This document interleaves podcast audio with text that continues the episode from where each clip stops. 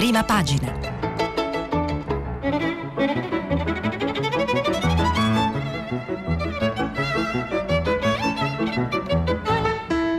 Questa settimana i giornali sono letti e commentati da Carlo Bonini, vice direttore del quotidiano La Repubblica. Per intervenire telefonate al numero verde 800 050 333. Sms WhatsApp anche vocali al numero 335 56 34 296. Buongiorno, martedì 5 maggio. Uh, L'Italia, il paese è ripartito.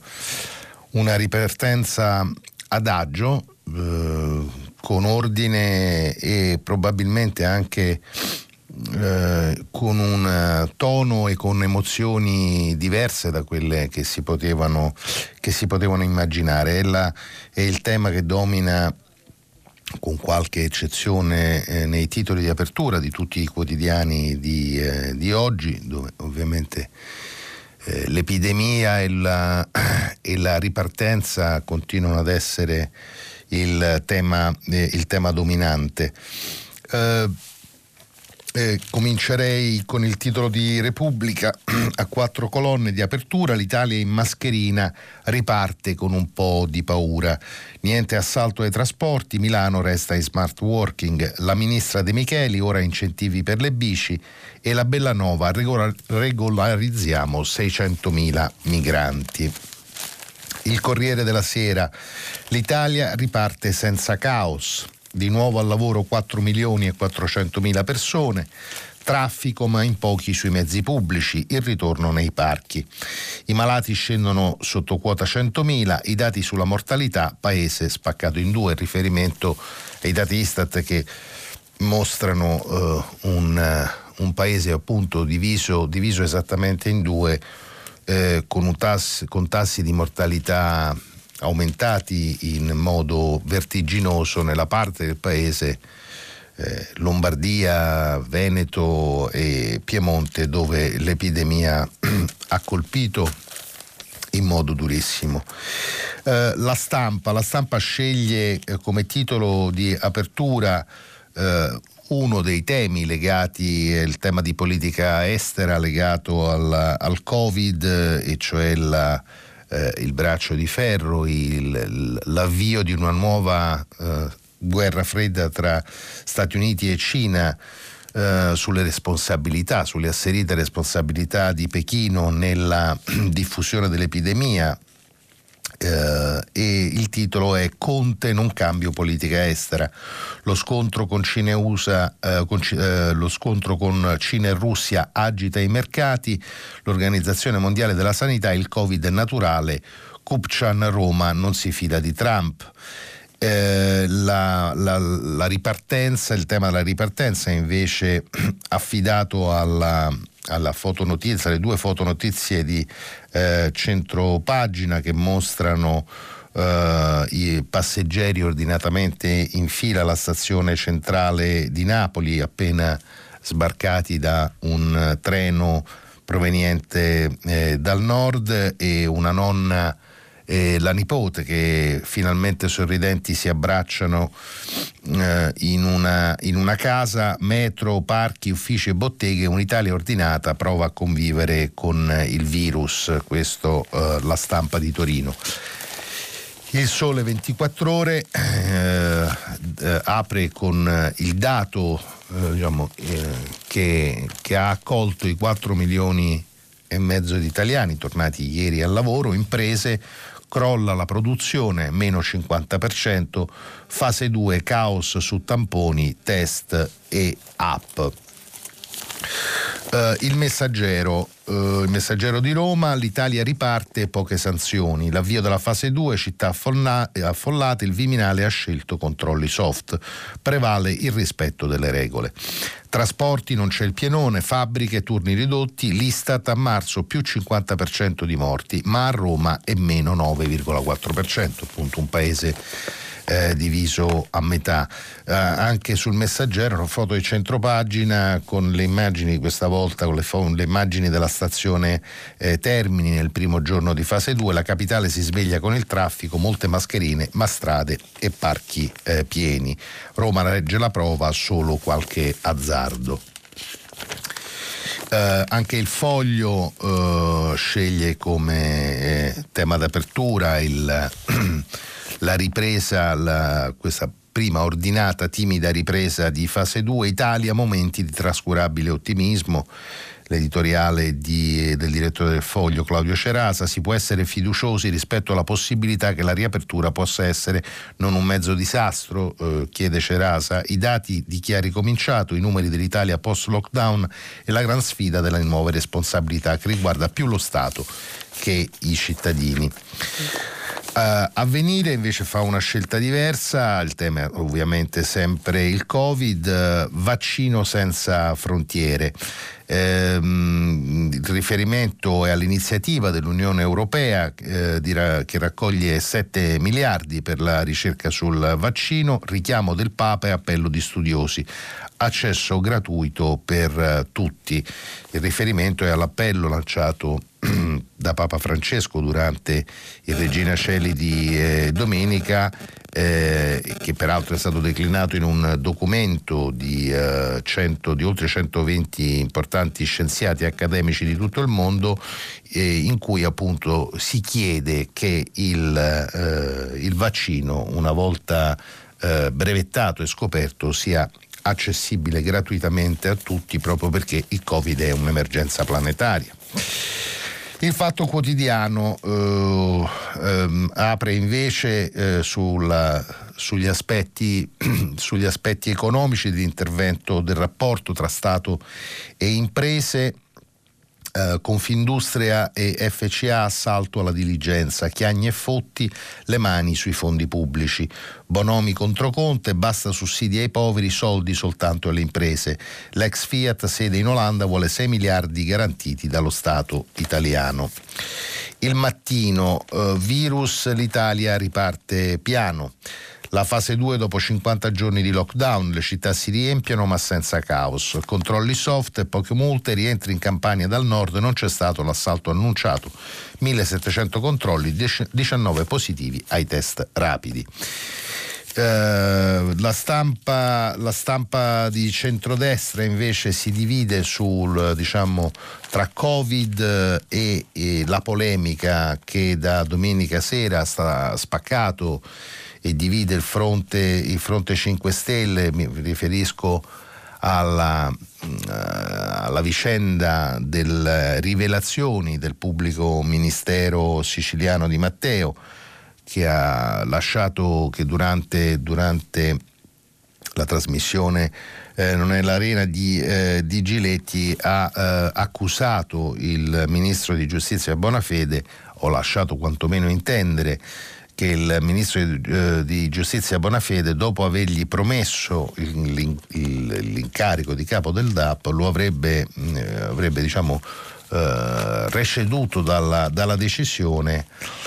Eh, perché eh, in qualche modo condizionato da alcune intercettazioni di boss mafiosi che eh, riguardavano lo stesso Di Matteo. E su questa su questa polemica, lo vediamo la verità pagliacciata in mascherina, la vera trattativa Stato-mafia l'ha fatta il ministro Bonafede con editoriale di Maurizio Belpietro, addirittura il giornale decide di aprire su, uh, su, questa questione, dal Covid alla giustizia infettato il governo. Boss scarcerati, il PM Paladino antimafia di Matteo accusa il guardasigilli Bonafede, rischio, uh, rischio crisi. Um, il Libero invece eh, sceglie il, il, tema della ripartenza, impauriti e confusi, siamo ripartiti, dove arriveremo questo non si sa. Tanti sono tornati al lavoro, hanno visitato i congiunti e fatto una corsa. Bene, ora mancano idee e soldi per convivere eh, con il virus.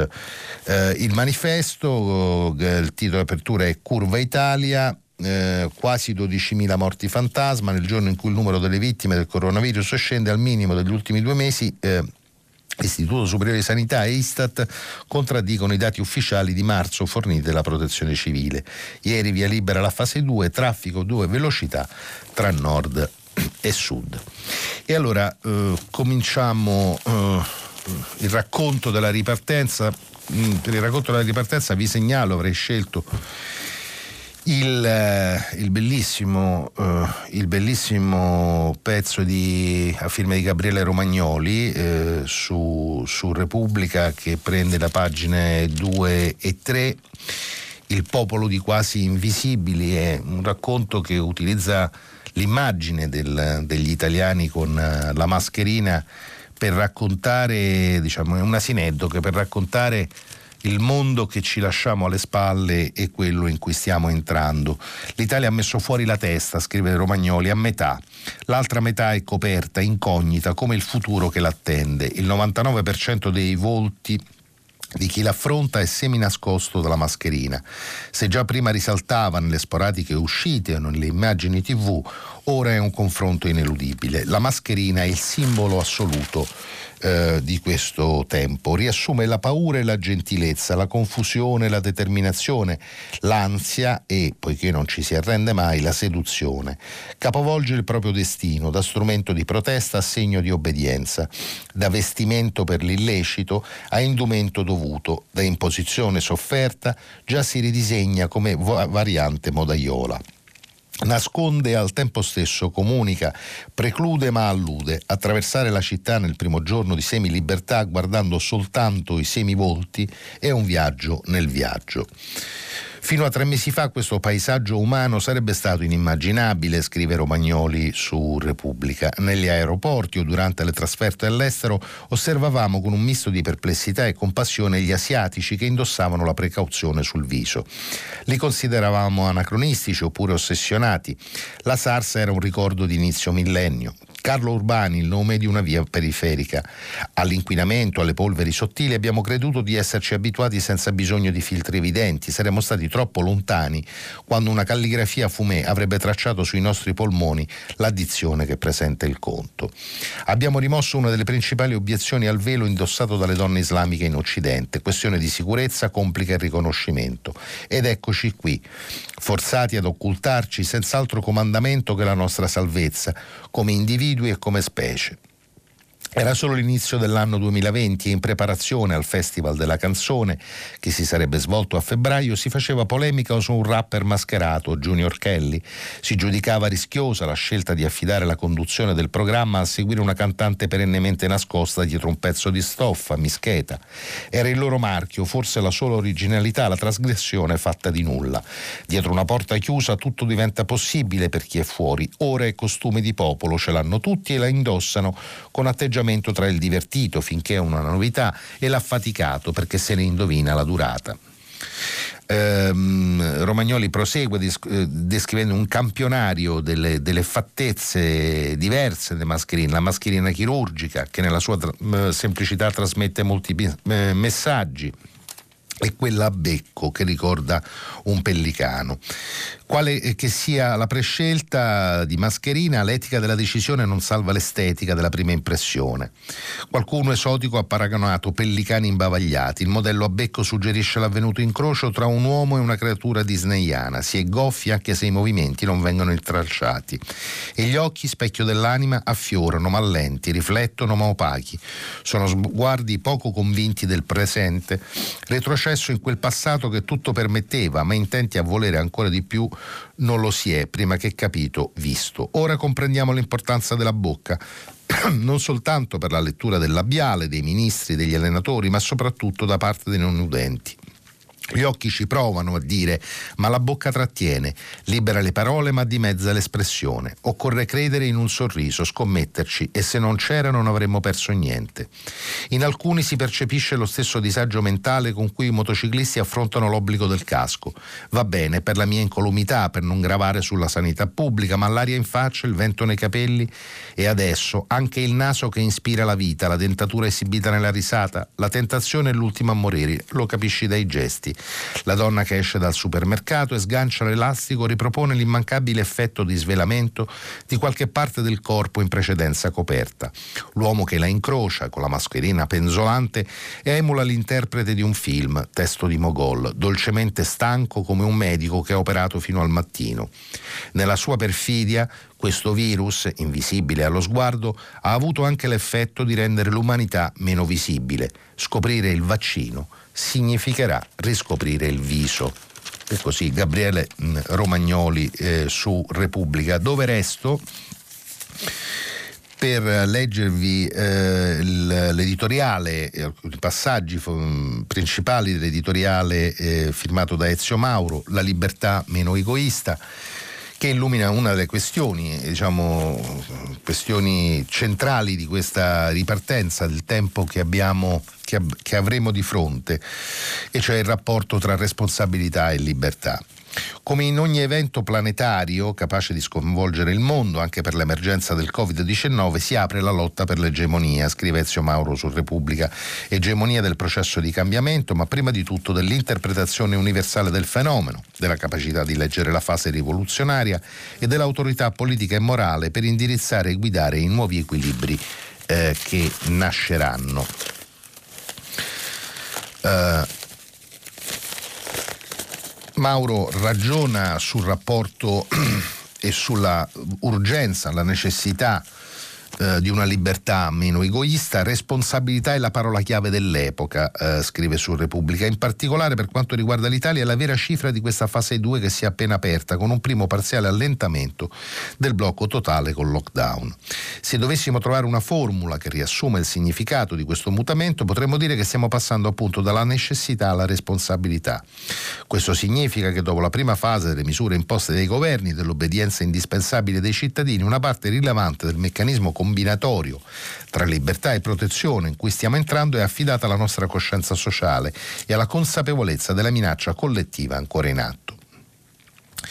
Uh, ma in realtà, eh, ancora, ancora Ezio Mauro, quella che viene investita direttamente dalla nuova fase più che la nostra libertà è appunto proprio la responsabilità di ognuno, intesa in questa circostanza che resta particolarissima e pericolosa come capacità di ognuno di noi di sviluppare una risposta soggettiva alla minaccia virale che ancora permane alta o come disponibilità individuale a dotarci di norme autonome di comportamenti capaci di salvaguardare noi e gli altri proprio mentre riprendiamo a camminare per le strade delle nostre città e torniamo al lavoro. Siamo dunque più liberi, ma proprio per questo abbiamo più responsabilità, siamo più coinvolti nella gestione gestione della pandemia, diventiamo soggetto e non soltanto oggetto di una strategia di contenimento, esercitiamo in proprio una quota della politica di contrasto al virus e non la subiamo più soltanto. Cambia così la prospettiva. Dopo aver ubbidito al potere, ovviamente giudicandolo ad ogni passo, adesso tocca a noi. Tocca a noi, ehm, scrive Ezio Mauro sulla prima pagina eh, di Repubblica e tocca, tocca al, sistema, al, sistema, paese. Eh, tocca alla mano pubblica, tocca alla, alla, all'impresa, tocca eh, all'industria, mh, mm, alla pubblica amministrazione. Um, Dario Di Vico sulla prima pagina del Corriere della Sera disegna da questo punto di vista una sorta di uh, roadmap uh, virtuosa, uh, potenzialmente virtuosa. Ehm, che, che, ci attende. Il titolo, il titolo del, dell'editoriale è I prossimi impegni. L'Italia delle fabbriche alla fine è ripartita ieri con 4 milioni e mezzo di lavoratori che si sono aggiunti ai loro colleghi che non avevano mai smesso, scrive eh, Di Vico. A sbloccare l'impasse un contributo importante è arrivato dal basso con gli accordi di contrattazione aziendale sulla sicurezza che hanno arricchito i protocolli romani grazie anche al coinvolgimento di virologi come Roberto Burioni e Giuseppe eh, Remuzzi. Se prendiamo come test l'industria alimentare, è rimasta aperta a lungo il lockdown, il bilancio fatto proprio ieri da Marco Lavazza suona positivo. Le aziende sono riuscite a garantire la sicurezza dei dipendenti, l'assenteismo è stato basso, il ricorso allo smart working molto frequente e apprezzato e gli orari sono stati rimodulati su tre turni per sette giorni. Vedremo se anche negli altri settori, a cominciare dalla meccanica, l'indirizzo si confermerà e soprattutto se le barriere anticontagio si dimostreranno efficaci come promesso. L'adozione di misure di distanziamento fisico in alcune lavorazioni avrà delle ricadute sulla produttività, ma ci dovrebbero essere le condizioni per affrontare il rebus in sede negoziale e risolverlo con pragmatismo. Nell'attesa, scrive Di Vico sul Corriere, di misurare i problemi concreti, sarà utile però ricucire il rapporto tra imprenditori e opinione pubblica, inevita- inevitabilmente segnato dalle polemiche su Bergamo. E per farlo bisognerà partire da una semplice considerazione. Continuare ad avere un'industria forte e competitiva non è un bene solo per il portafoglio degli azionisti, ma per il sistema Italia e la nostra società. Solo aziende sane e moderne possono garantire buoni livelli occupazionali, sbocchi di qualità per i nostri talenti ed evitare che l'Italia del dopo virus sia solo debito e sussidio. Occorre sospendere il fuoco amico anche perché il compito che grava sui nostri imprenditori è già di per sé pesante. Più volte abbiamo sentito esponenti del mondo industriale lamentare il rigore delle chiusure italiane contrapponendolo al sostanziale no stop praticato dai principali concorrenti europei. Il rischio è di rimanere tagliati fuori dalle grandi catene internazionali internazionali di produzione. La verità la sapremo nel giro di un paio di settimane. Confidiamo che non sia successo niente di irreparabile, anche perché dimostrerebbe che le produzioni italiane sono insostituibili per qualità del manufacturing e originalità delle soluzioni industriali. Anche in ambito domestico si dovrà capire se le filiere artigianali del Made in Italy hanno retto e in caso riparare le smagliature. Per la continuità di settore come l'arredo design è decisivo. Nel momento in cui disporremo di questa mappa, eh, prosegue eh, Di Vico sul Corriere, potremo ragionare anche sull'ipotesi di reshoring, riportare indietro quelle lavorazioni, mascherine e principi attivi, ad esempio, che erano state delegate all'Asia e che in un'ottica di autosufficienza delle grandi aree regionali come l'Europa avrebbe senso richiamare. Il professor Romano Prodi sostiene da tempo che si tratta di un'operazione fattibile e che il differenziale di costo del lavoro tra Cina e Italia ormai non sarebbe così proibitivo. Non tutti concordano con questa valutazione, ma sicuramente un'operazione di reshoring ben combinata con incentivi territoriali potrebbe rivelarsi utile per affrontare i gravi problemi di occupazione che si annunciano. Anche in questo caso fare politica industriale non vuol dire fare una politica per gli industriali, ma scommettere e riscommettere sul paese. Eh, la seconda sfida che si troveranno di fronte agli imprenditori, eh, osserva Di Vico, riguarderà invece il rapporto con la mano pubblica. L'orientamento prevalente nel governo sembra quello di approfittare della crisi pandemica per un revival dello Stato imprenditore. Il ministro Stefano Patuanelli in più di una sortita ha anticipato di avere più piani per le, per le, telecomunicazioni, l'energia e l'acciaio di Stato, ma francamente al di là delle obiezioni di carattere politico-culturale che pure si potrebbero muovere, in questo momento la burocrazia italiana non sembra disporre delle esperienze e delle competenze necessarie per vestirsi alla francese. Eh, procedo rapidamente verso la conclusione di questa lunga eh, analisi di, eh, di, Vico sul Corriere. Il terzo campo di impegno riguarda la tecnologia. La rete è stata consacrata dal lockdown come infrastruttura regina. Migliaia e migliaia di italiani in queste settimane hanno fatto un corso accelerato di apprendistato digitale e il lavoro da remoto è diventato pratica di massa. Sarebbe paradossale, proprio quando nella società italiana in passato refrattaria sono avanzate le condizioni per una modernizzazione di sistema, che l'industria non avesse gli strumenti per proseguire la sua corsa nel mondo del 4.0. Secondo l'Economist, nei prossimi 18 mesi assisteremo a un'accelerazione tecnologica pari a quella che senza Covid si sarebbe diluita in 5 anni. Non possiamo restarne ai margini anche perché la trasformazione digitale del nostro sistema produttivo è a macchia di leopardo. Abbiamo rinnovato le macchine ma non il capitale umano gli investimenti avevano cominciato a ristagnare ben prima dell'epidemia. E infine, conclude Di Vico, il futuro delle piccole e medie imprese. Nella grande crisi abbiamo conosciuto una decimazione delle piccole imprese, specie quelle che erano concentrate nelle lavorazioni a basso valore aggiunto. Ora ci sono i presupposti di una seconda drastica scrematura, se non altro perché i piccoli che si sono rivelati resilienti allora oggi hanno 12 anni in più e non c'è stato l'auspicato rinnovamento generazionale. È così utopistico pensare e chiedere di governare questo processo senza subirlo? Per la ramificazione che può vantare la piccola impresa italiana è una questione che travalica l'economia e investe direttamente il consenso politico.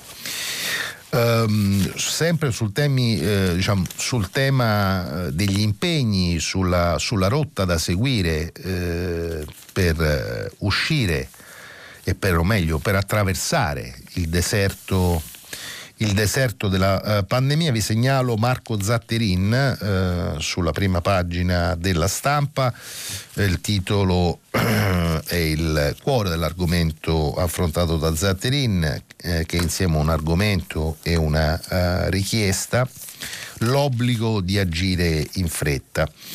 Uh, se il decreto di aprile diventa il decreto di maggio, scrive Zatterin, vuol dire che c'è un problema e che gli imprenditori di ogni taglia e natura hanno ragione a essere preoccupati.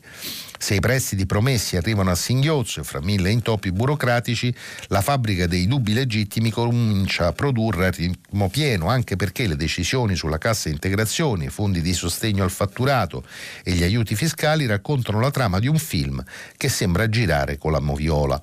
Se la politica è tentata dall'assistenzialismo più che dallo stimolo al sistema, gli sguardi problematici non possono che tingersi di sospetto profondo.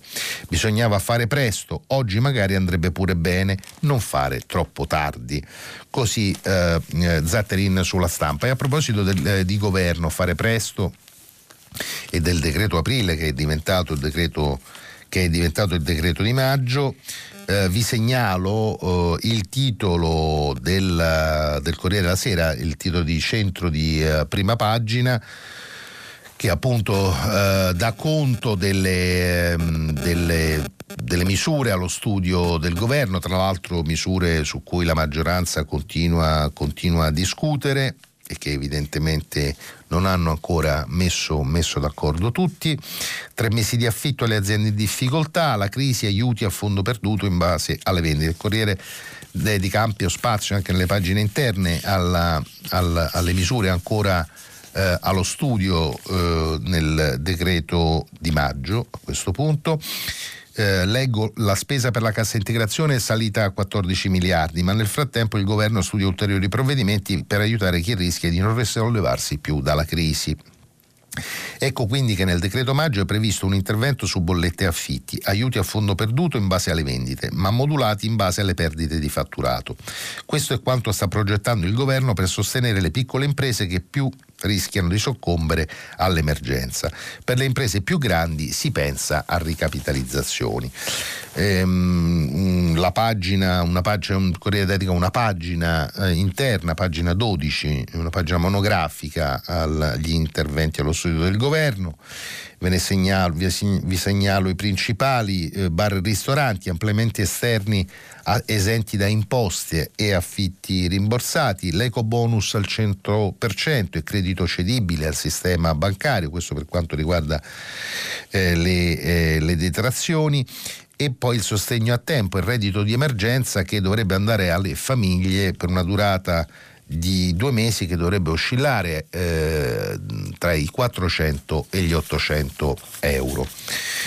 Um, resto, sul, um, resto, sul, Corriere uh, perché uh, anche qui eh, diciamo, c'è un aspetto c'è l'aspetto che attiene alla, alla, alla ripartenza, alla, al destino della, della nostra manuf- eh, manifattura, della nostra industria, del sistema paese, e c'è un aspetto che riguarda invece la nostra condizione, la nostra condizione psicologica. Ehm, vi leggo da pagina 11 del Corriere della Sera mm, quanto, quanto racconta Valentina Di Mattei, psicologa della clinica, del, della clinica San Raffaele di Milano. Il titolo eh, spiega, spiega, già tutto, c'è chi fatica a uscire dalle vite sospese. Abbiamo tanto desiderato il ritorno a una vita normale, ma ora sotto traccia balena un pensiero difficile da ammettere. Quasi quasi non esco più. Non è così raro sentire persone che si sono adattate fin troppo bene alla reclusione domestica al punto da temere il ritorno alla vita normale. Come mai? Sarebbe imprudente generalizzare sulle ragioni che possono generare una tale paura, però per molti questo è stato un tempo sospeso, per certi versi simile all'adolescenza, in equilibrio tra l'infanzia e l'età adulta. Commenta appunto Valentina di Mattei, psicologa clinica dell'ospedale San Raffaele, professore associato all'Università Vita Salute San Raffaele di Milano. Impegni ridotti, più tempo per assecondare gli interessi e nessun senso di colpa per le ore passate davanti alla TV. Non è difficile riconoscere nella parentesi quarantena una specie di adolescenza prolungata, con la vita vera degli impegni rimandata a dopo. La sospensione può aver riguardato anche obblighi e responsabilità, per questo ha avuto un suo fascino che la mantiene desiderabile nei suoi elementi di regressione depressione. Però è altrettanto vero, continua l'esperta, che per alcuni è stato anche un periodo di riscoperte positive, di legami familiari, vissuti più pienamente di case abitate, di oggetti ritrovati, come per esempio i vecchi album di fotografie. Sono pezzi della propria identità che nella freneticità della vita precedente non trovavano spazio. Ora è difficile ributtarsi nella corrente. Eh, anche perché se ha ragione uno studio dell'Università di eh, Tor Vergata, tra gli altri problemi di questa quarantena è, diciamo, sono, è l'aspetto fisico con cui ne usciamo. E, scrive Elena Dusi su Repubblica, pagina 15, ansia e chili di troppo, le scorie dell'inattività per metà degli italiani. Uno studio dell'Università di Tor Vergata spiega come siamo cambiati. Il 48% combatte lo stress col cibo e solo il 3% ha smesso di fumare. Sono alcuni dati abbastanza interessanti appunto proprio sulla ehm, risposta psicologica eh, eh a questi 55 giorni di lockdown. Eh, ve, ne, ve, ne, do alcuni questo studio dell'Università di Tor Vergata, il 43% degli italiani ha messo le mani in pasta eh, preparando dolci in casa, il, di questi il 33,6 ha preparato, ha preparato la pizza. Eh, il 14,8 si è rivolto a contadini o gruppi di acquisto per la spesa, eh, mentre è aumentato il numero di persone che sia pure in una condizione di costrizione ha aumentato il, il, la percentuale eh, dedicata al, al movimento, al, all'esercizio fisico, eh, passando da Uh, dal 6 al 16% il numero di chi ha fatto almeno un po' di movimento uh, 5 volte a settimana. E non deve essere servito a granché perché il 48% degli italiani è uscito eh, sovrappeso dai 55 giorni. 30% il dato di chi soffre d'ansia più o meno grave e, e come principale preoccupazione ovviamente 53% eh, quella del lavoro. Vi consiglio di leggerlo, è una interessante fotografia o un interessante se volete, insomma, modo per guardarci, per guardarci un po' allo specchio, magari dirci quello che facciamo fatica a dirci eh, chiudo la pagina mh, mm, economica segnalandovi eh, sulla eh, prima pagina di Repubblica l'esordio di Francesco Guerrera, direttore del eh, Barons Group, eh, il titolo è Il fantasma della regressione. Guerrera Mm, segnala come eh, non sia corretto parlare di recessione, ma sia più corretto par- parlare di eh, regressione dell'economia, dell'economia mondiale eh, il che significa, scrive, che eh, dopo la recessione invece della solita araba finisce, un PIL che rinasce dalle proprie ceneri, un ciclo congiunturale che si riprende, l'economia del cosiddetto dopo Covid sarà maculata, chiazze di crescita e aree di completa inattività. Eh, e questo, diciamo, di questo ci sarebbero già alcune tracce, perché in un'economia in regressione, scrive Guerrera, eh, non siamo di fronte a una tabula rasa, gli spazi di crescita eh, già si vedono, i numeri sensazionali di nuovi abbonati di Netflix, i miliardi di beni venduti e spediti da Amazon, l'ascesa di nuove potenze come Zoom, la regina delle videoconferenze, ma basteranno a colmare il vuoto lasciato da eh, dalla crisi di industrie come eh, la Boeing e milioni di piccole imprese? L'esperienza cinese direbbe di no. Eh, ancora e vado al, se- uh, al sole 24 ore per chiudere questa uh, pagina economica. Il, uh, vi segnalo il titolo di centropagina eh, nel 2021 rischio crollo delle nascite che è l'altro, diciamo, l'altro corno del, la, diciamo, una delle, delle, tante altre conseguenze della, dell'epidemia. Non ci sono eh, solo i dati sulla mortalità ad accompagnare la pandemia in corso. Il Covid-19 potrebbe avere serie ripercussioni anche sul fronte della natalità nel caso estremo di un raddoppio del tasso di disoccupazione.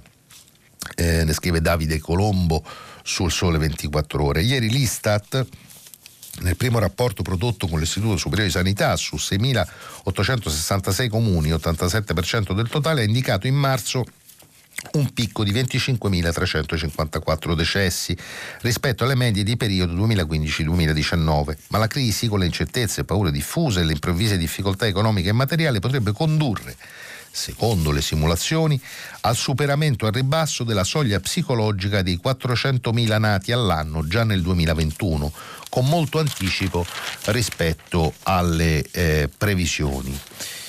Um, e questo mi sembra un dato, insomma, è un dato, ahimè, eh, che aumenta, ammesso ce ne sia bisogno, eh, la preoccupazione per l'orizzonte che è di fronte a noi. Vado alla pagina, eh, alla pagina estera, eh, che ormai da eh, due o tre giorni è eh, dominata dalla, dall'offensiva dell'amministrazione Trump nei confronti di Pechino, accusata di aver eh, non solo scatenato la pandemia, eh, sia pure colposamente e non dolosamente, secondo quanto, ripeto, secondo le, le, le gli elementi di prova che Trump sostiene sono stati forniti dalla sua, dalla sua intelligence, ma anche di averla, di averne, di averla nascosta mh, al mondo intero, a cominciare l'Organizzazione Mondiale della Sanità, in un momento in cui forse sarebbe stata eh, contenibile. Eh, tutti i giornali tornano su questo, su questo, tema, ci torna il Corriere della Sera con un pezzo di Guido Olimpio che eh, mette insieme eh, tutte le asserite prove eh, raccolte da, dalla, casa, dalla, casa, Bianca, ci torna Repubblica. Uh, con un'intervista di Tommaso Ciriaco al, ministro, al nostro ministro della difesa Guerini che uh, chiede uh, che rispetto diciamo, alla posizione assunta da Washington chiede eh, trasparenza ci ritorna Repubblica con Alberto Argenio che eh, segnala come l'Europa in questo scontro tra Stati Uniti e Cina chieda un'indagine indipendente. Ma io vi leggerò su uh, questo cosa scrive ne leggo una parte, cosa scrive in un lungo articolo uh, sul foglio uh, Daniele uh, Raini, Raineri. Mm, il titolo è Qualcuno tocchi Pechino. Uh, Trump capisce che la Cina ha fatto peggio di lui e ora attacca. La sfida diplomatica uh, distrae l'opinione pubblica e imposta la campagna elettorale contro Biden, Biden accusato di essere soft. Eh, l'amministrazione Trump ha lanciato un attacco diplomatico senza precedenti contro la Cina, scrive Daniele Raineri sul foglio, che ritiene responsabile della pandemia catastrofica che negli ultimi quattro mesi ha sconvolto il mondo. Lo fa perché deve distrarre l'opinione pubblica dall'operato disastroso della Casa Bianca che ha reagito con lentezza alla crisi, lo fa perché a novembre ci sono le elezioni e per Trump reinventarsi come uomo forte contro il pericolo Cina è un'ottima strategia per creare contrasto con Joe Biden, il democratico che lui accusa di essere soft con Pechino e lo fa anche perché la Cina ha davvero delle responsabilità gravi. Joe Biden è candidato, eh, candidato democratico alla Casa Bianca. Domenica il segretario di Stato Mike Pompeo, scrive Raineri, ha detto in un'intervista alla rete americana ABC che l'intelligence avrebbe prove enormi del fatto che il virus è uscito dal laboratorio di Wuhan. In realtà l'intelligence americana ha già detto di non avere prove per sostenere questa tesi, ma il segretario non se ne cura. È sopravvissuto a tutti i cambiamenti fatti in questi anni da Trump nell'amministrazione perché è sempre in sintonia con il presidente.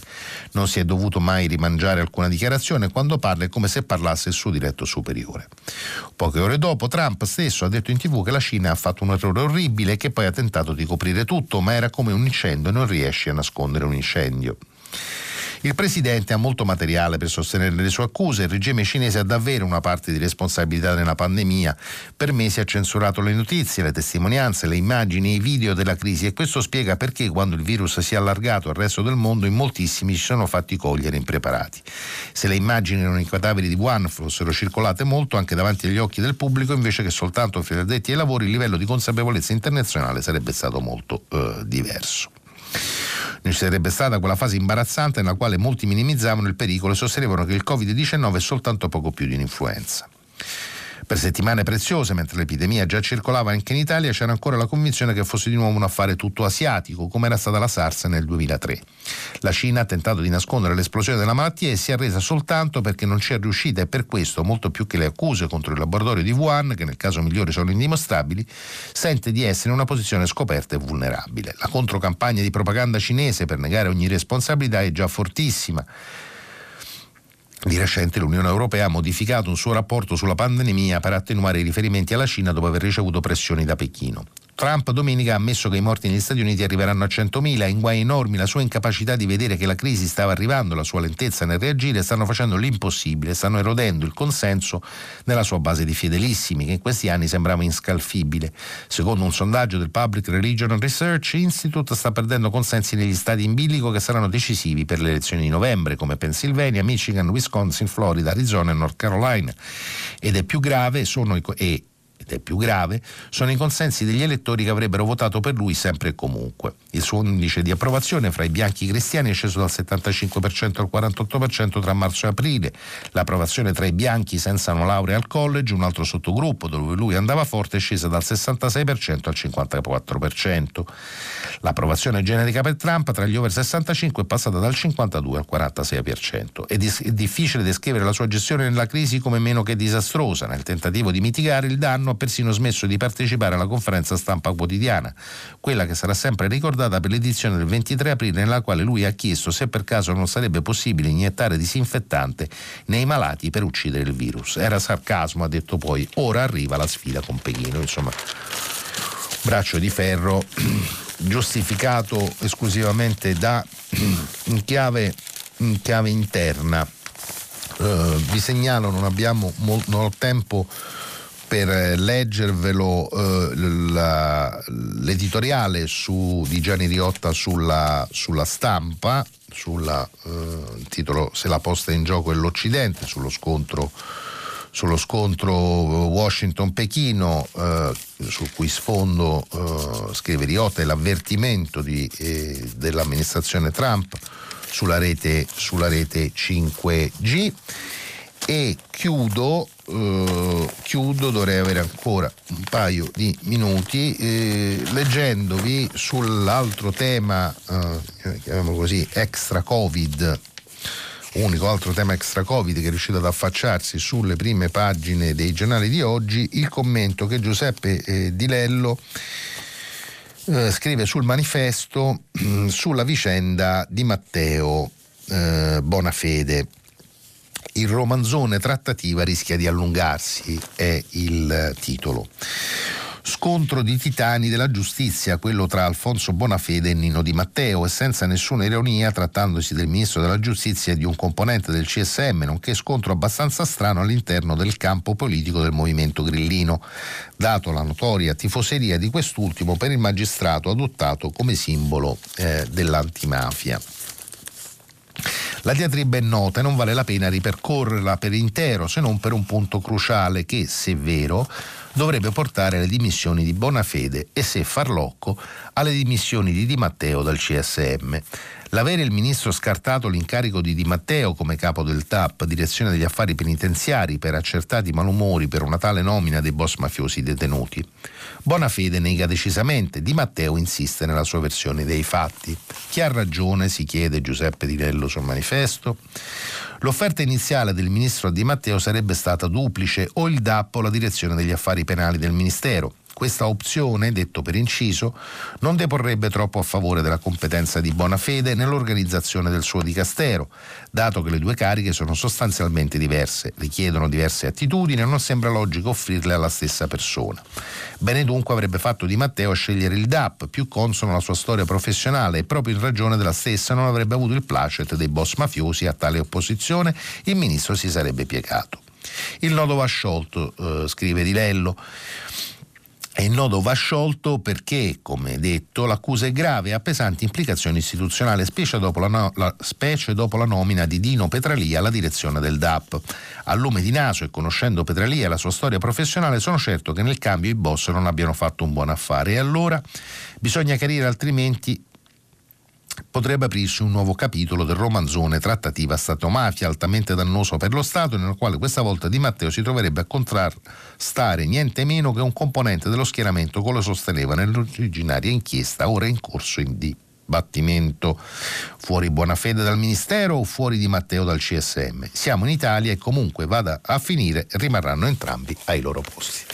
Chiudo qui la rassegna stampa, pubblicità e ci risentiamo al filo diretto. Pronto, buongiorno. Sì, buongiorno dottore, mi chiamo Michele, chiamo da Udine. Buongiorno. Dunque io, buongiorno, ehm, volevo mm, proporre un dibattito nel tempo, adesso che abbiamo avuto tempo come io a casa di studiarmi i lavori dell'Assemblea Costituente, per rifondare un dibattito più profondo in Italia sulle nostre istituzioni e sulla nostra Costituzione. Dico questo perché avrei individuato, leggendo questi meravigliosi testi, che il nostro Senato, il Senato della Repubblica Italiana, è un oggetto meraviglioso da eh, ri- ricondurre a una narrazione di attualità. E mi spiego perché. Perché il Senato, i suoi senatori, devono svolgere una funzione così l'avevano pensato i nostri costituenti, rivolta verso l'esterno per creare una declinazione delle identità regionali dell'Italia. Quindi essere uniti, ma ognuno secondo la propria specificità. Ad esempio io friulano, oppure un piemontese, un siciliano ripensa all'unità nazionale. Poi invece all'interno della regione il superamento del provincialismo perché c'è sempre stato e c'è ancora questa incapacità di dialogo all'interno di ciascuna regione. Questa doppia valenza del eh, senatore lo mette in una, in una condizione diciamo, civile e culturale diversa da quella della Camera. Ecco perché il bicameralismo aveva una, un fondamento di profonda intimità nel dialogo con se stesso di ciascun cittadino con la nazione. E vorrei concludere questa riflessione che spero possa essere un frutto di interesse per gli altri miei cittadini che ascoltano, l'unicità del Senato. Il nostro Senato è come un oggetto di antiquariato di altissimo valore, che può dare alla casa anche moderna un grandissimo effetto di bellezza. Perché? Perché è unico come, mh, mm, come diciamo, istituzione democratica. Io lo definirei augusteo.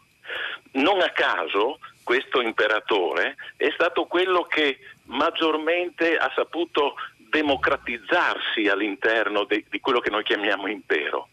E l'impero romano va riletto.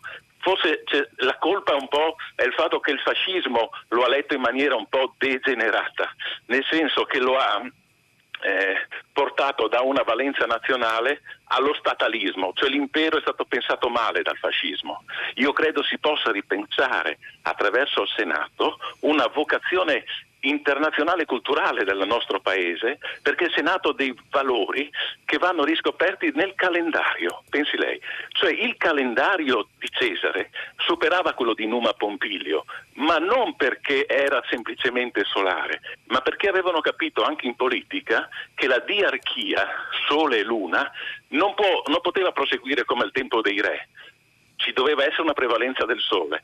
Ecco allora che la valenza del sole è democratica, è repubblicana, non c'entra l'impero come con gli imperatori successivi. È una cosa bellissima, forse l'ho spiegata male.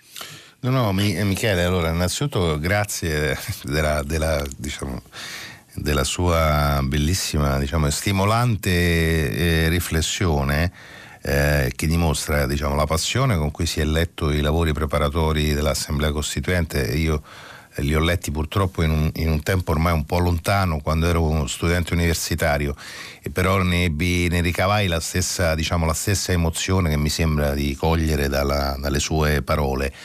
Mm, faccio diciamo, una piccola chiosa rispetto, eh, rispetto a quello a quanto lei diceva il Senato di età augustea io personalmente, ma insomma cioè, la dico ovviamente gliela dico scherzando, sorridendo, eh, io preferisco il, Sena, il, Senato di età repubblicana, diciamo che in età augustea il Senato non se la passava, non se la passava così bene, ma mm, detto questo è una battuta ovviamente la mia. Ehm, eh, no, è, inter- è, molto interessante quello che lei dice, per, io trovo per due motivi, Com- diciamo, come lei sa e come tutti gli ascoltatori ricorderanno, eh, negli ultimi anni ogni qualvolta eh, diciamo, in modo eh, con, diciamo, eh, con, esiti, eh, con, esiti, che sono stati poi bocciati dalla, eh, dalla, dalla, consultazione referendaria, quando si è parlato di riforme, di riforme costituzionali, il tema del Senato delle regioni, comunque l'idea di eh, dare una, eh, diciamo, un'identità istituzionale alla Camera Alta eh, diversa eh, da quella che oggi, eh, che oggi, noi conosciamo, che è figlia della, poi della, dell'assetto costituzionale definito dalla Carta nel, nel 48 è stata una delle questioni. E io credo che lei, è giusto quello che lei dice perché lei coglie un punto, cioè in qualche modo che eh, nella oscillazione del pendolo tra tentazioni, diciamo così, federaliste un po' abborracciate eh, o al limite del, diciamo così, dell'infatuazione secessionista tra la vocazione campanilista del paese e quella di uno Stato centrale che ignora invece le eh, realtà territoriali di cui il nostro paese non solo è fatto, ma in qualche modo che, eh, che contribuiscono alla complessa identità del nostro, del nostro, paese, sicuramente il Senato potrebbe essere l'istituzione, il luogo in cui questa sintesi, in cui questa sintesi si potrebbe cercare, si dovrebbe cercare. Ehm, è un'idea, eh, è un'idea, io diciamo di questa sua suggestione ehm, mi piace, diciamo, mi piace un, particolarmente una, una cosa e cioè che, eh, di cui sono peraltro convinto, e cioè avverto in questa suggestione un bisogno, ne parlavo, ne parlavo già ieri nel, nel, filo, nel, filo, diretto di ieri, il bisogno del Paese di una, uh, di una politica che cominci, uh, ricominci, cominci a parlare il linguaggio delle grandi riforme, quelle in grado di eh, modificare, se necessario, anche l'assetto istituzionale o costituzionale del Paese, ma comunque di eh, restituire eh, un Paese più, eh, più solido, eh, più coeso, eh, più efficiente, ma non per questo diciamo, meno, meno democratico. con cui affrontare il tempo, il tempo, lungo che avremo davanti, perché come leggevo anche questa mattina in rassegna stampa, eh, magari avremo un vaccino in tempi anche più rapidi di quelli sperati, ma il conto, il conto che il mondo pagherà, il nostro paese pagherà eh, di questa epidemia sarà un conto molto, molto più lungo, molto più lungo nel tempo, per non parlare del nuovo debito che graverà su almeno un'altra generazione di italiani, il debito che stiamo facendo e che stiamo contraendo, il nuovo debito che stiamo contraendo in queste settimane. Quindi certo, eh, ecco perché diciamo, la, sua, la, sua, proposta, la sua suggestione, di cui la ringrazio, eh, mi piace e la giro anche diciamo così, alla riflessione dei nostri, dei nostri ascoltatori. Pronto, buongiorno. Buongiorno, buongiorno, a lei, a tutti i radioascoltatori e radioascoltatrici, mi chiamo Cristina, chiamo da Bolzano, porto la testimonianza di una fase 2 avanzata. Noi siamo in fase 2 per così dire dal 24 aprile che è il giorno in cui ci hanno concesso di muoverci liberamente sul nostro comune, che è stata una grande conquista insomma, per tutti, l'abbiamo vissuta credo almeno io con grande emozione perché d'improvviso si poteva uscire con la mascherina, divieto di assembramenti, misure di mm, le distanze, insomma come si dice adesso. Ecco, eh, essendo in questa condizione dal 24 aprile e la scorsa settimana ci hanno riaperto anche le piste ciclabili, lei pensi che io parlo di una provincia in cui lo sport è una delle attività principali della popolazione, è successo questo, che eh, la prima settimana eravamo tutti molto molto ligi e anche in montagna, potendole raggiungere a piedi, ci si incrociava con la mascherina. Domenica scorsa già quindi a dieci giorni da, da questa introduzione moltissime persone erano senza e io ho visto anche assembramenti di giovani, va detto ragazzi, eh, sulle rive del fiume, tranquilli in costume, senza mascherina e molto vicini fra di loro. Mm, non, non, voglio giudicare il comportamento di altri e sicuramente non mi ergo a tutore della legge. Ho provato a dire qualcosa a qualcuno e mi è stato anche risposto, provi lei ad andare in bicicletta in salita con la mascherina.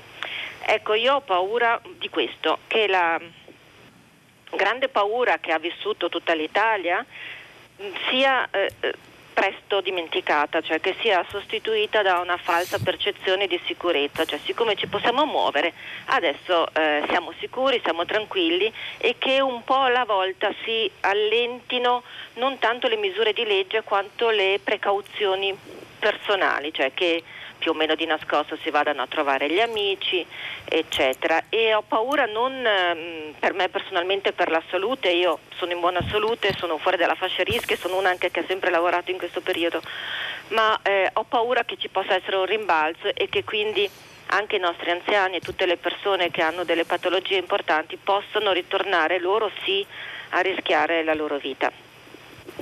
Allora Cristina, grazie, grazie della, della, telefonata. Diciamo, nel, nel suo, nella sua testimonianza ci sono, ci sono tante cose, provo, ehm, provo, a rispondere rapidamente a tutte. Ehm, dunque, la, eh, la ragione di una appunto di un allentamento in qualche modo della, dell'autodisciplina che, che, che, ci siamo dati. Questo è un dato oggettivo eh, fondamentalmente legato a, diciamo così, alla, alla percezione di una diminuita paura rispetto all'epidemia eh, alla constatazione conscia o inconscia eh, che è un'epidemia che poi è eh, diventata diciamo in cui il tasso di mortalità è stato selettivo rispetto a determinate fasce della popolazione e per cui comunque diciamo la fascia più giovane della popolazione di per sé già istintivamente meno incline ovviamente all'autodisciplina e questo per ragioni eh, biologiche e non soltanto sociali eh, a maggior ragione spinta, diciamo così, a, o comunque diciamo, eh, anche istintivamente spinta ad abbassare eh, la soglia di attenzione perché non si percepisce come, come, come, fascia di popolazione a rischio. Sono tutti dati diciamo, in qualche modo oggettivi, ineliminabili e per il rispetto ai quali ci vorrà, ci vorrà sicuramente diciamo, un po' di pazienza, molta tolleranza, sicuramente, sicuramente attenzione, ma rispetto al quale l'unico investimento, io credo, possibile è quello della fiducia. Eh, eh, io, io, penso, io continuo a pensare, poi soprattutto in un paese come il nostro, che eh, diciamo, non sempre o ne, non necessariamente l'imposizione, soprattutto se è imposizione prolungata, ehm, ottenga, ottenga, risultati. Ehm, dobbiamo, diciamo così, dobbiamo eh, avere un, un, po' di fiducia gli uni negli altri e dobbiamo soprattutto anche qui scommettere nella ragionevolezza e nel, e nel buon senso.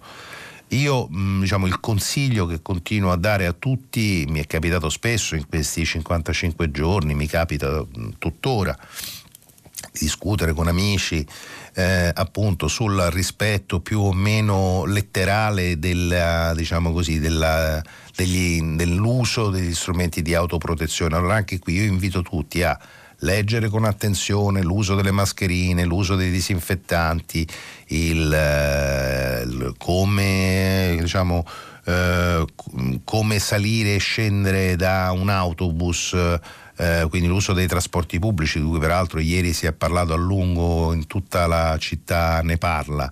Eh, ma lo dico perché poi l'informazione è un buon antidoto e un buono stimolo anche alla, eh, diciamo così, appunto, alla responsabilità eh, verso, verso, gli altri. Eh, lei giustamente mi ha fatto impressione vedere eh, chi è in bicicletta senza mascherina. Ora il problema è che andare in bicicletta senza mascherina, se non si è eh, diciamo in un gruppo di ciclisti eh, a 50 cm di distanza gli uni dagli altri, di per sé non, è, eh, non, non, è, non, diciamo, comporta nessun rischio né per se stessi né, né per gli altri. L'importante anche qui, ripeto, è tolleranza, intelligenza e, insisto, fiducia. Io credo che poi alla fine eh, la fiducia sia sempre, sia sempre un, buon, uh, un, buon, investimento e mi auguro, uh, voglio pensare eh, che questi 55 giorni a qualcosa siano eh, serviti, oltre che appunto come ho letto stamattina a mettere le mani in pasta, a prendere qualche chilo e in qualche modo a contare i minuti e i secondi per la fine del, del lockdown. Pronto, buongiorno. Pronto, buongiorno, sono Mauro, eh, la chiamo da Piazza Armerina, buongiorno dottor Bonini. Buongiorno Mauro. Volevo mm, porle una domanda riguardo la vicenda che eh, vede protagonisti il Ministro della Giustizia mm, Bonafede e il Dottor eh, Matteo per quanto riguarda eh, questa presunta mh, assunzione ecco, al Dipartimento dell'amministrazione penitenziaria.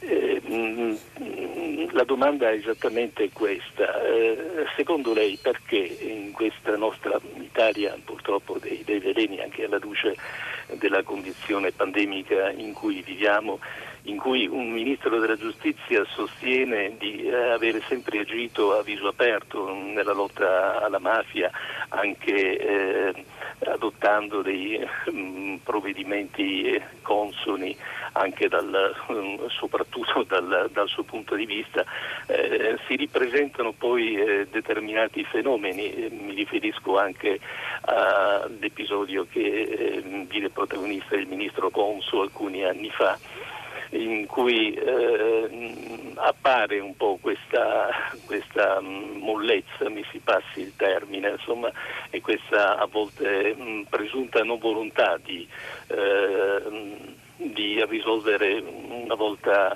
per sempre in via definitiva eh, i problemi della giustizia eh, in Italia. Ecco perché eh, si continua ancora a mh, mm, pescare nel torbido e ehm, così ad avvelenare un po' questa nostra eh, società e atmosfera, soprattutto in un momento di particolare gravità in cui viviamo.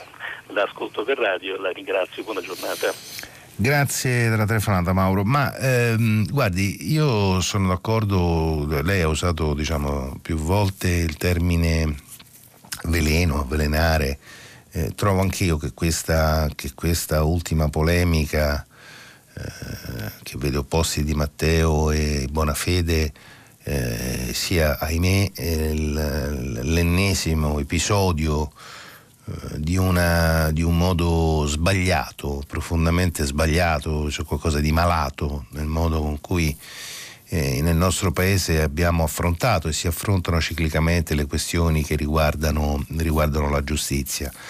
In questo secondo me, eh, diciamo poi sbrigativamente questa, questa polemica viene eh, viene definita e liquidata giustizialisti e garantisti, secondo me è una definizione anche questa ormai di comodo, eh, che appunto per intenderci, ma in realtà il punto io credo sia, sia, sia un altro, cioè che eh, non, è come se eh, nel, nel, nostro paese eh, non, si liber- non, ci si riuscisse a liberare dall'idea che eh, nel, in, un sistema, in, un sistema, democratico compiuto non esistono mai eh, scorciatoie giudiziarie eh, a responsabilità diverse che non siano quelle penali, all'accertamento di responsabilità diverse che non siano quelle penali, cioè l'idea che la giustizia penale in particolare ehm, possa essere il terreno o, o, o, possa diventare, mm, spesso anche al di là della volontà degli stessi,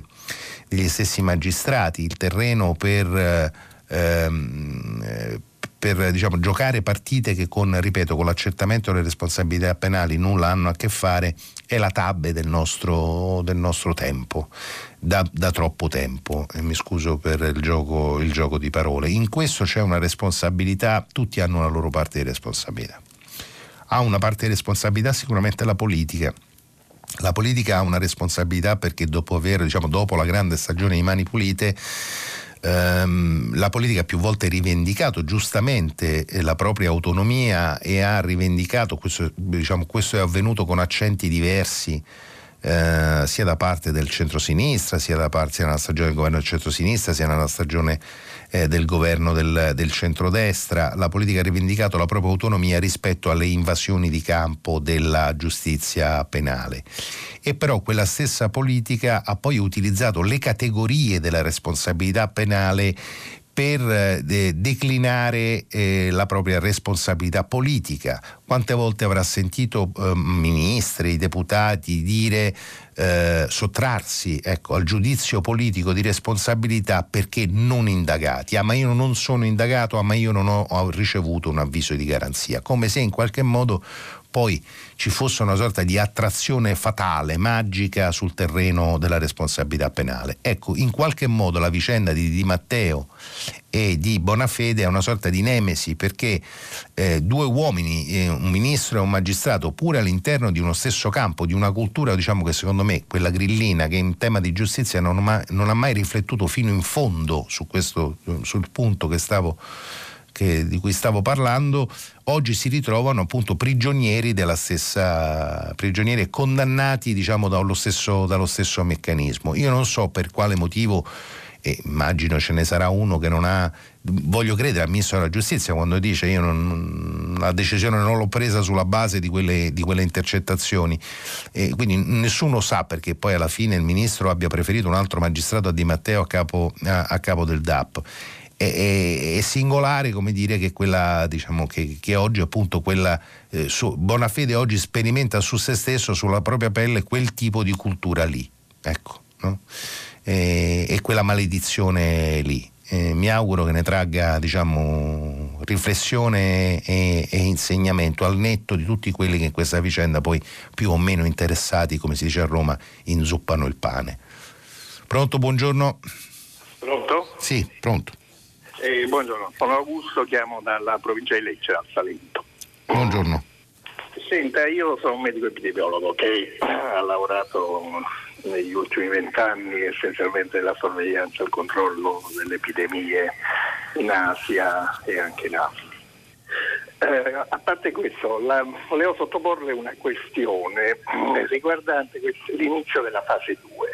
Cioè, ho come eh, l'impressione che si stia creando un paradosso. Il paradosso è che la maggiore responsabilità di questa fase 2 pare che eh, debba essere eh, sui cittadini, che ovviamente, eh, come lei ha affermato ed è stato detto, hanno una responsabilità civile di dover eh, seguire una serie di comportamenti eh, per ridurre al massimo il rischio uh, dell'infezione. Ma uh, quello che mi sembra che manchi, e che, su cui appunto le sottopongo la questione, è uh, la responsabilità del sistema sanitario. Cioè fase, in quest'inizio della fase 2 ancora non sappiamo quanto il territorio è mancato in grandissima parte nella fase 1 dell'epidemia, quanto la preparazione del territorio sia pronta e sia stata preparata per ridurre al massimo il rischio che ci siano nuovi focolai e quindi nuove situazioni di crisi. Cioè quanti eh, medici di base oggi sono preparati a eh, intervenire e a sconsigliare tamponi ai cittadini che presentano sintomi eh, riconducibili a una possibile infezione? Quanti laboratori sono pronti in ogni regione o in ogni provincia a testare i dovuti tamponi in tempo per poter dare le immediate risposte. Quante equip mobili ci sono in ogni regione capaci di poter effettuare il famoso contact tracing per fare in modo da poi isolare i eh, casi sospetti. Quanti eh, ospedali oppure essenzialmente alberghi o case di isolamento sono pronte per eh, contenere eh, questi casi sospetti e quindi nella loro quarantena? E quante quindi alla fine ovviamente eh, terapie intensive poi sono pronte in provincia per poter eventualmente curare. È chiarissimo Augusto, la, mm, il, il, punto è chiarissimo. Le rispondo mh, mm, cercando di essere molto sintetico. Allora, non c'è dubbio che il nostro sistema sanitario nazionale, proprio per la struttura, eh, per la devoluzione che c'è stata alle regioni, c'è alle regioni in materia di sanità, eh, si presentano un, in modo uniforme. E, eh, ci sono zone del paese di, che prima dell'epidemia, che si sono presentate all'appuntamento con l'epidemia con gravissime carenze di tipo strutturale, penso diciamo, alla carenza di terapie intensive in tutto, in tutto il mezzogiorno, penso a una Lombardia che pur essendo pur avendo un sistema, un sistema sanitario di eccellenza per quanto riguarda eh, le strutture ospedaliere, eh, nel tempo ha di fatto eh, smantellato eh, la medicina di eh, prossimità. Eh, penso a regioni dove invece questo equilibrio è stato, è stato rispettato e che infatti anche per questo hanno dato migliore prova di sé nella, nella fase peggiore della, dell'emergenza, penso alla regione, alla regione Veneto.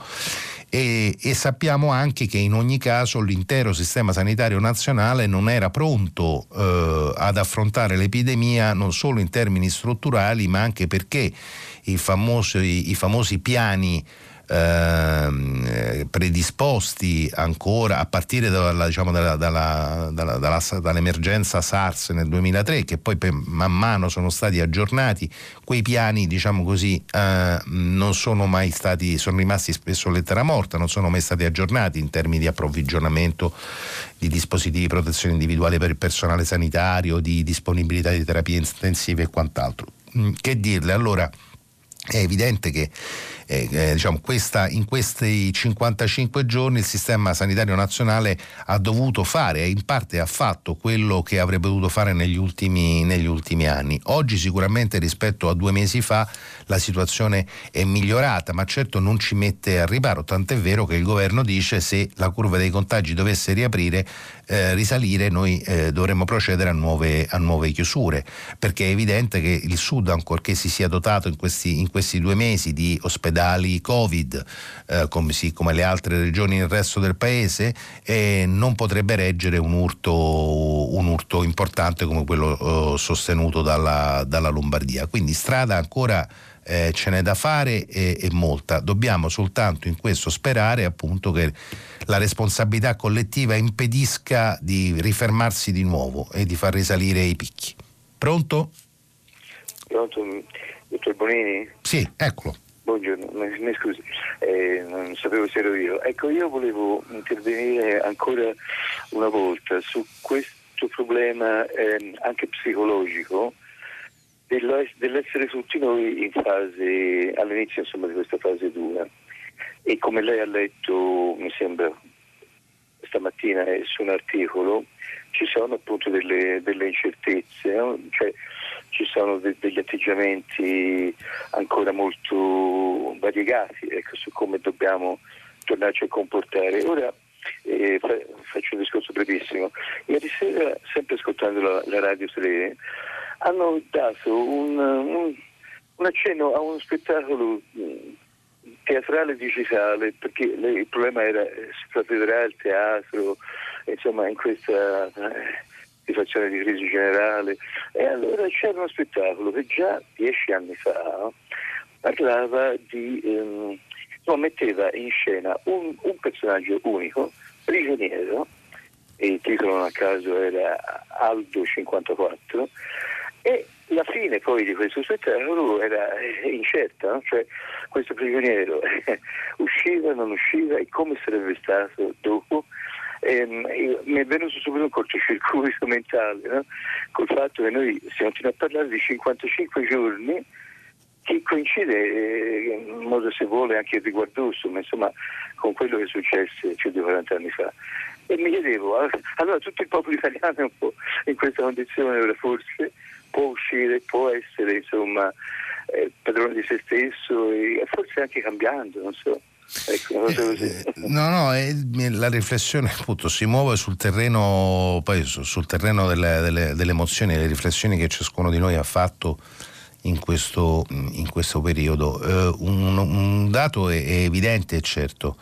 Um, ferma, diciamo così, fermarsi è, è, è stato più semplice ed era più semplice che ripartire eh, fermarsi è stato più semplice perché, eh, perché il virus, l'epidemia a un certo punto nel suo picco ha avuto anche una funzione di livellamento sociale, ci siamo sentiti tutti improvvisamente eh, e, e, per una volta uguali, davvero uguali di fronte alla sfida radicale eh, della, dell'epidemia, tutti nella stessa condizione all'interno delle proprie case.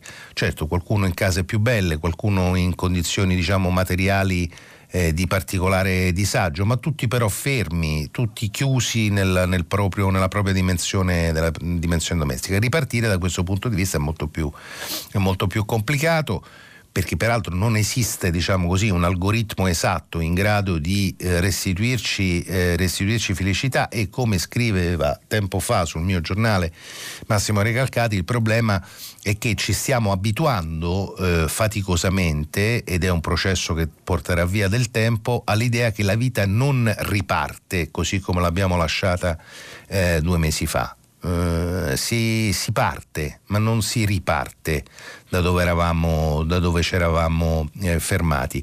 Non è detto che quello che avremo di fronte nel medio termine non sia magari migliore di quello che ci siamo lasciati alle spalle, sicuramente non sarà identico e questo è un piccolo lutto che dovremo, che dovremo necessariamente elaborare. Quanto altre, all'altro aspetto non c'è alcun dubbio che dopo una fase diciamo così di prigionia, tra virgolette, eh, autoimposta o imposta, eh, libertà, il ritorno alla libertà provoca sempre una vertigine, anche lì bisogna, diciamo, bisogna darsi del tempo per riabituarsi e riabituarsi a questa poi nostra nuova strana responsabilità, strana per noi magari, in cui i due termini, come leggevo stamattina, responsabilità e libertà, devono necessariamente eh, andare eh, insieme.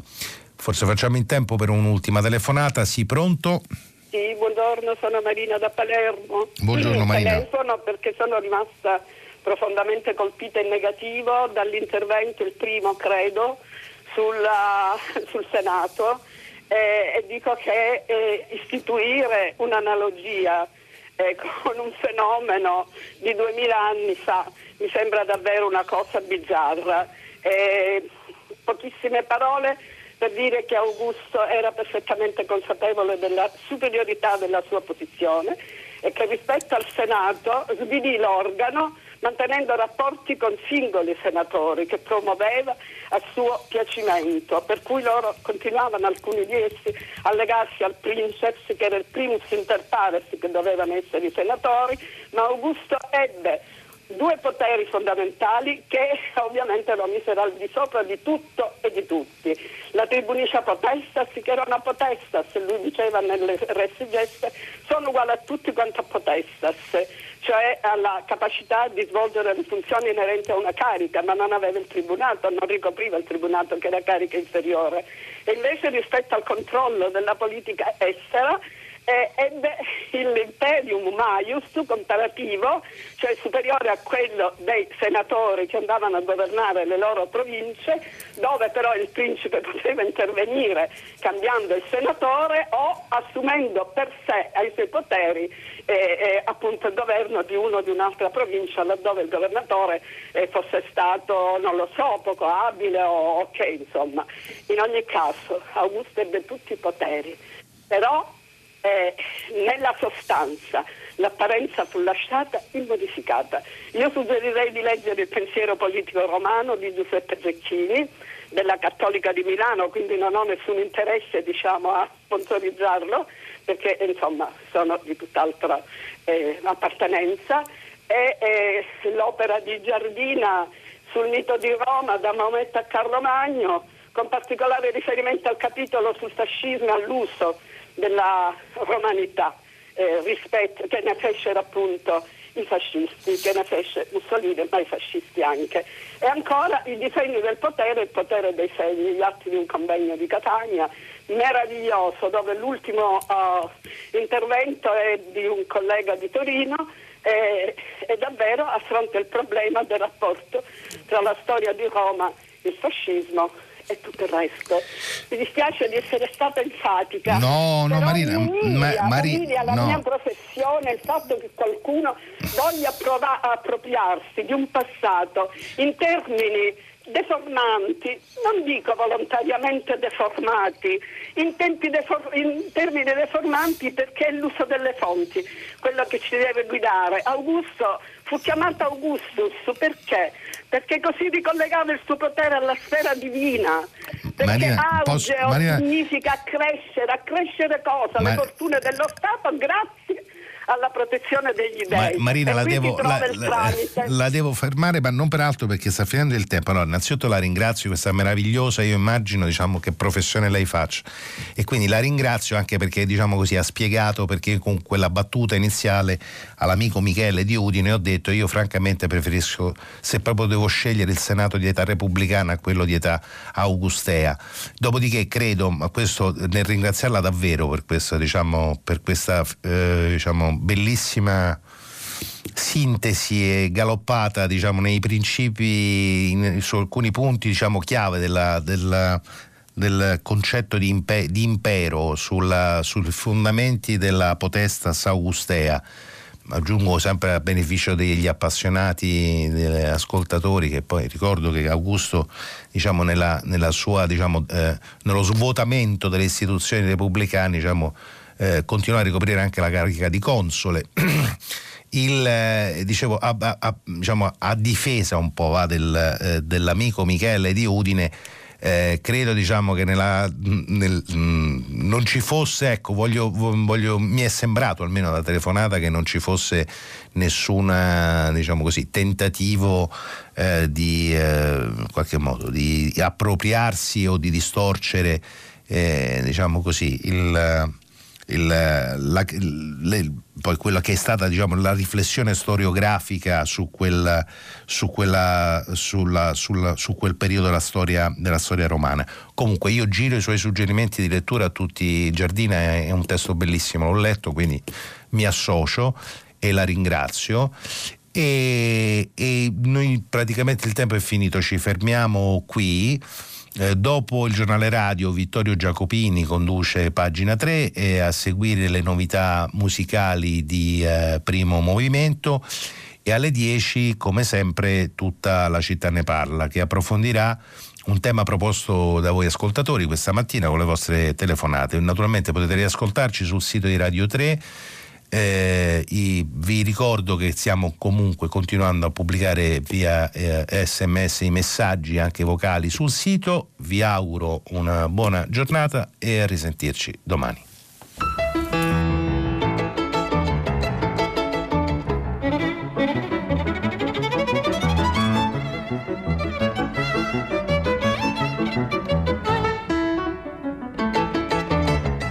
Carlo Bonini, vice direttore del quotidiano La Repubblica, ha letto e commentato i giornali di oggi. Prima pagina è un programma cura di Cristiana Castellotti, in redazione Maria Chiara Beranec, Natascia Cerqueti, Manuel De Lucia, Cettina Flaccavento. Posta elettronica, prima pagina chiocciolarai.it. La trasmissione si può ascoltare, riascoltare scaricare in podcast sul sito di Radio 3 e sull'applicazione Rai Play Radio.